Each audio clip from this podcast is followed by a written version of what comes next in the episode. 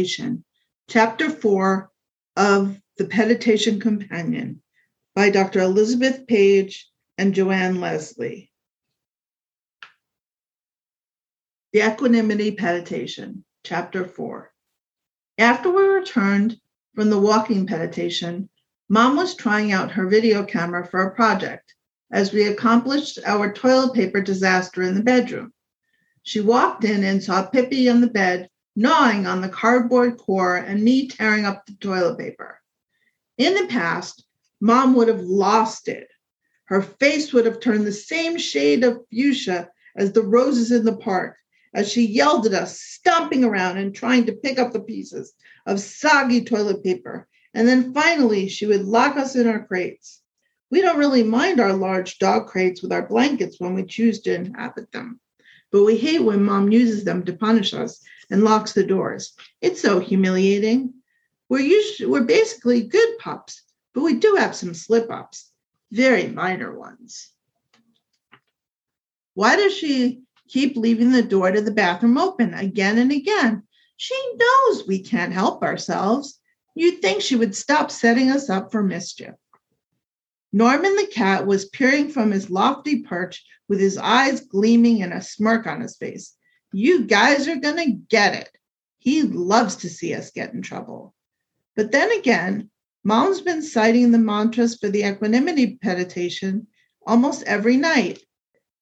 Perhaps she would be able to use her newfound balance and see the humor in the situation.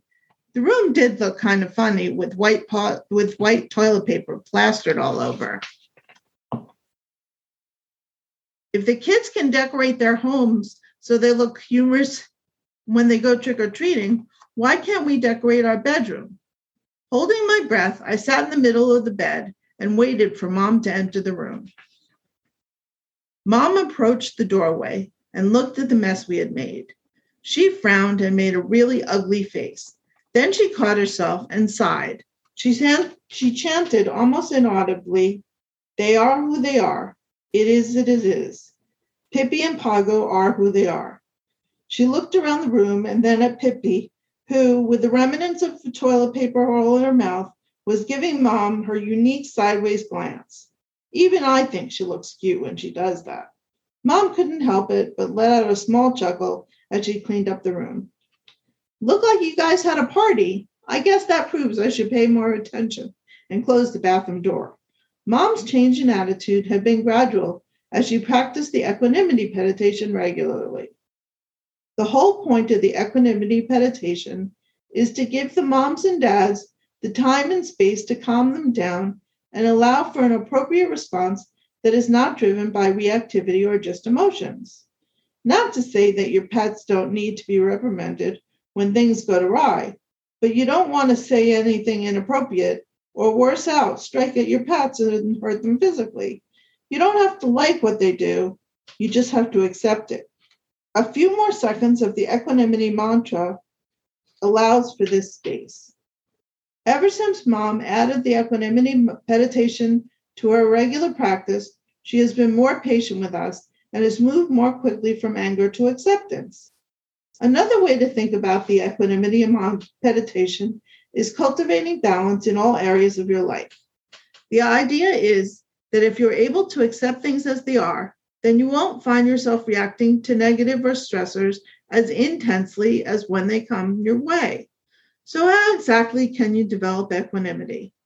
One way is to practice other meditations, such as the petting meditation or the PET scan, to develop basic mindfulness.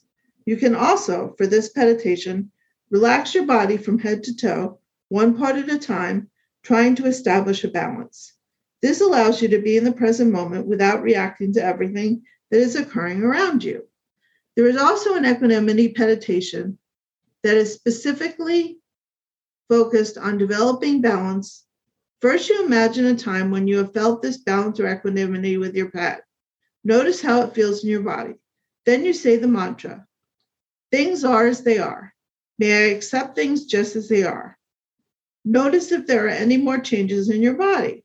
Next, think of a time when things haven't been so balanced. Say the mantras and see if it affects changes in your body. Perhaps your dogs or cats ate something they weren't supposed to.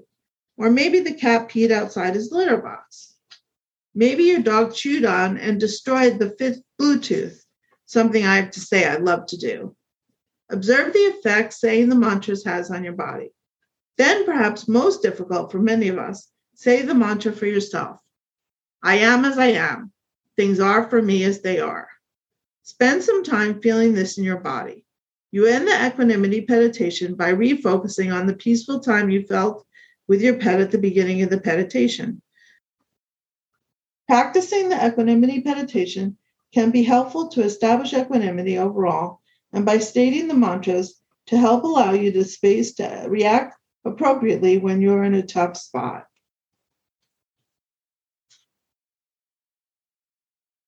Do, do, do,